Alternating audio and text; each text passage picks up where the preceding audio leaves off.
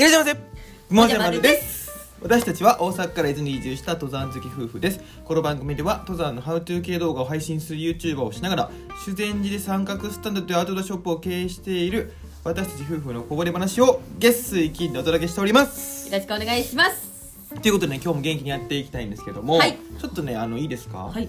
あの月水金って言ってるんですけどもね、うん。たまにあの休んでる時あるんですよ。あーまあ最近はちょっとねあの、はい。その頻度が少し多いかもしれないですけども。そうなんですよでそれなぜかと言いますとそれをちょっと言いたいんですけどね、はい。あの普通にこのお店のお休みの時は、うん。結構あの撮影とか、うん。他のその用事をね、うん。やってたりしてこのラジオの配信がちょっと止まっちゃってたんですよね。そうですね。はい。であれ月水金やのに今日配信されてないやんけってなった場合はもうほぼ100%お店が定休日の時になりましてそうですね。その時はちょっと例外的に、うん。あのなくなる時もあります。月に1回ぐらい。もしかしたらなるかもしれないというのを先にお詫びしておきます。そうですね。はい。なんでお店が休みの時はあのこの配信も実は休んでますっていうことをそうです。楽しみにしてる方にはね申し訳ないんですけども、申し訳ございません。はい。はいそういうことになってますのではい。よろしくお願いしていただければと思います。はい。はい。じゃあお知らせいきましょう。お知らせ。はい。お知らせはいいけまい。っすってねはい。お願いします。一つ目は、はい。えー12月11日のはいはい。イベントの出店なんですけども、はい。えっと、この日は、うんうん。お店の方はお休みなんですが、はい。お店の一押し商品とかね、はい。を持って、うんうん。三島の楽寿園というところで、はい。イベントに参加いたします。はい9時から16時、うん。あの楽寿園のね入場料300円だったかな、はいはい。だけ必要なんですけども、うん。それを払っていただくと、まあ、はい。もちろん、うちのブースだけじゃなくて、うん。いろんなブランドさんが出店されてるとこをはい。見ることができるというね、うんうん。楽しいお祭りになってますので、結構ねアウトドアブランドさんね参加されるんですよね。結構たくさん。あと、まあ、地元かい地元というか、はいはい。あの地元の、うんうん。えートレイルランニングイベントの前日のお祭りみたいな感じなんで、はいはい。あのー地域のちょっとしたね、お店さんも出たりするのでそうやね。そんなのも楽しんでいただければとはい。思います、うん。お待ちしております。お願いします。はい。でもう一つはい。が、うん。えー12月ですね。はい。今日からうん。また またあのワンオオンクターブね。ワンオクターブ。ワンオクターブ上がったね今違う違う違う違うもうオクターブ上げていかないでいいから。えーと今日からね。今日から、はい。オンライン登山相談会はい。と交流会はいはい。の方も再開しておりますので、はい。また日程合う方いらっしゃれば、はい。ぜひあのご予約いただいて、うん。一緒におしゃべりできればと思いますそうだね。結構ねもう今3か月ぐらいやってるんですけども、うん。あのー何回かねうん。来てくださってる方とか、そうまあこう冬山のねうん。ご相談とか、そうですね。冬のこう低山歩きどうしたいですかとか、はい。ここから始めるって方もね結構ご相談いただいたりするので。そうなんですよ。もう直接ね本当はね、会って物を一緒にこう手元に置いてね話せればいいんですけど、まあまあまあそうだよね。距離的に難しいとかね、うんうんうんうん。時間的に行けないっていう方もいらっしゃるので、うん。そういう方たちのお役に立てればと思っております、やっておりますんでよろしくお願いします。お願いします。ということでね今日も本で話していきたいんですけども、これついに謎を解き明かすという時が来たんですよ。はい。謎に思ってくれてたらいいんですけどね、まあそれちょっとあのすごいこうねあのついにみたいな感じで満を持してから出したんですけども、うんうんうんまあそれ知らんがなっていう人も結構多いんですけどね、はい。あのーまあ、もう一つのチャンネル「山好き移住者の日記もじゃまる」っていうチャンネルがあるんですけど、うんうん。それで、えーとね、ちょこちょこねまるちゃんがねはい。着ていた山シャツについて、はいはい。あのーそれどこのやつなんですかってね。そうすごくねありがたいことにお問い合わせいただくことがありまして。はい、でそれね、あのーまあ、探してもまあ出ないやつなんですよ実は。そうね。でそれなぜかっていうのをちょっと今日話していきたくてはい。お願いしていいですか？はい、はい、あのシャツはですね、うんうん。私たちが今、はい。えっとそういったお洋服を作るうんうん。会社さんにうん。お願いしてはい。一緒に作っているオリジナル商品なんですよ、そうなんですよね。はい。はい。であのシャツはねまだテスト段階というか、うんうん。初めて作ったサンプルなので。なんかだからとりあえずどんなシャツが作りたいかなってなって。そうそうそうほんでもう口々にね、うん。ほんとその方々に本当にもう素人がね、そうそう申し訳ないと思いながらもねいろいろこんなんがいいですよって言って、うん。全部詰め込んだみたいなやつなんですよね。そうそう。で出来上がったのが、まあ本当にね思い描いてた通りぐらいのはい。形になって、うんうんうん。例えば生地のことっていうのは、うん。やっぱ実際にうん。生地だけで見る状態と、はいはい。こう着た時の状態って結構うん。違いというか、そうやね。なんかねあの生地のパターンのなんかいっぱい生地がなんかペラペラにこんな四角にカットされて、うん。あのなどれぐらいのサイズやろ俺そうやね。えーっとカントリーマームぐらいです。カントリー今のね。今のね。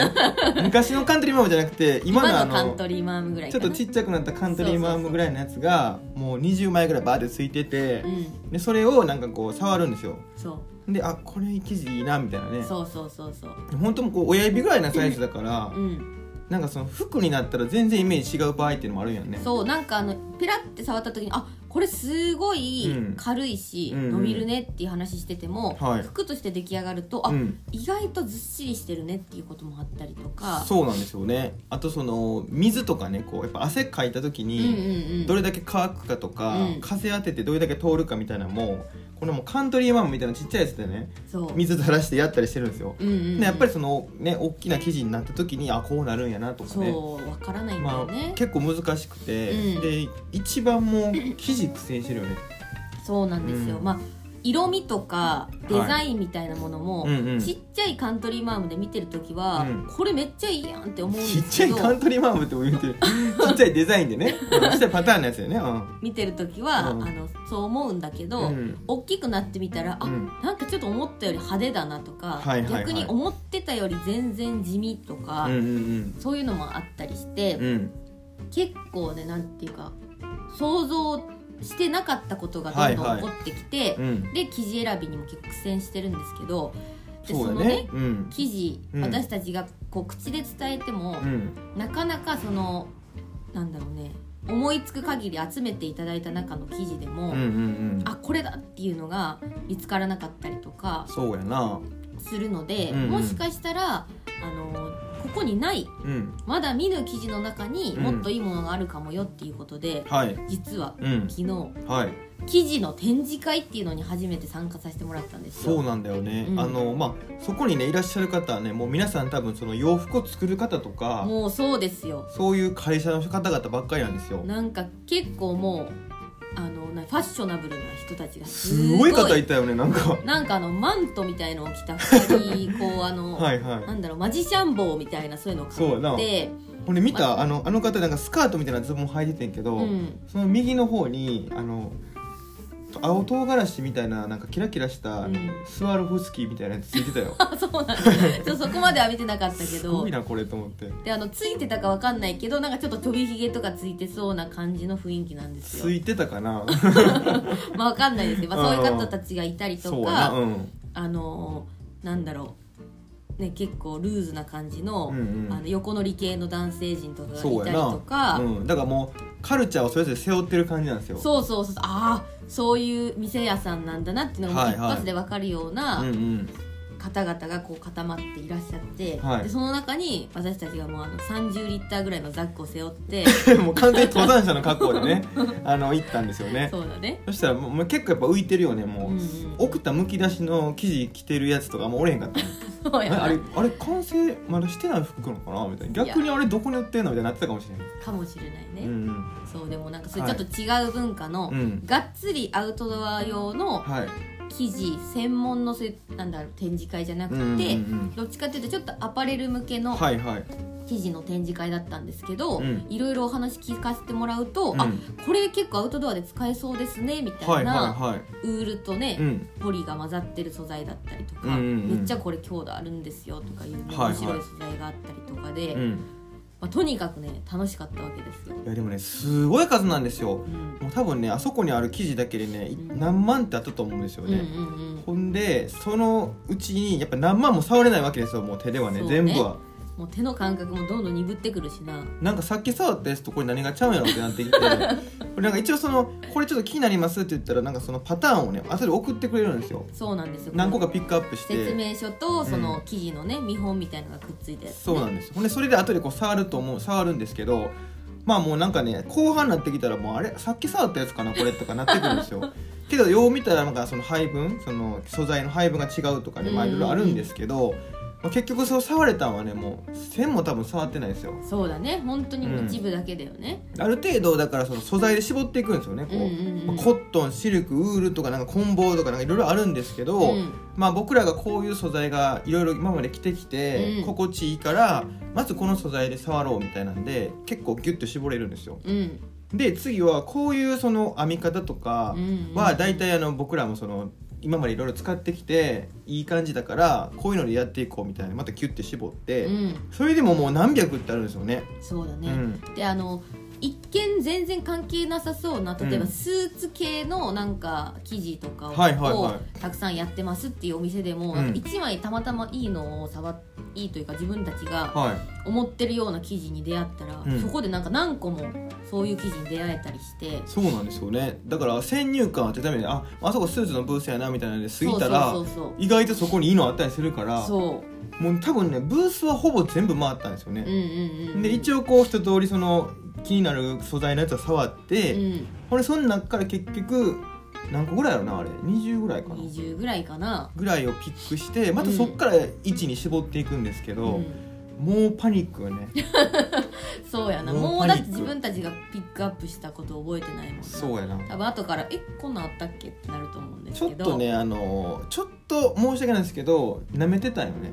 まあ。そんな数ないやろと思ってたそうね、うんあんなにあるとはねなんかなんていうかそうですよね。大大規模な会社さんが、うん。ねみんなが知ってるようなはい。帝人みたいなそういうところがはいはい。ドーンってあってなんかそういうお同じぐらいの規模感の会社がうん。56個みたいなそんな感あそうじかなとそうそうそうそう、思ったらうん、そんなんじゃなくてなんだろうまあ私たちはね記事のこと全然詳しくないから、うんうん。その大きい大規模か小規模かは知らないですけど、はい。すごい本当に何個あったんだろうね。わかん50ないもっとあったんじゃない？もっとかな。うん、それぐらいのそのブースが東京国際フォーラムのなんか下の地下1階のところでほぼ全部ぐらい使ってたんですよ、うんうんうん、う相当広かったよあそこはね。ね本当にそう。人数がすごかったしね人の数も初めてあんな生地触ったの、うん。ほんまにもうなんか初めもめちゃめちゃワクワクして、ブワー触っていっても後半もうパニックなってきたもんね。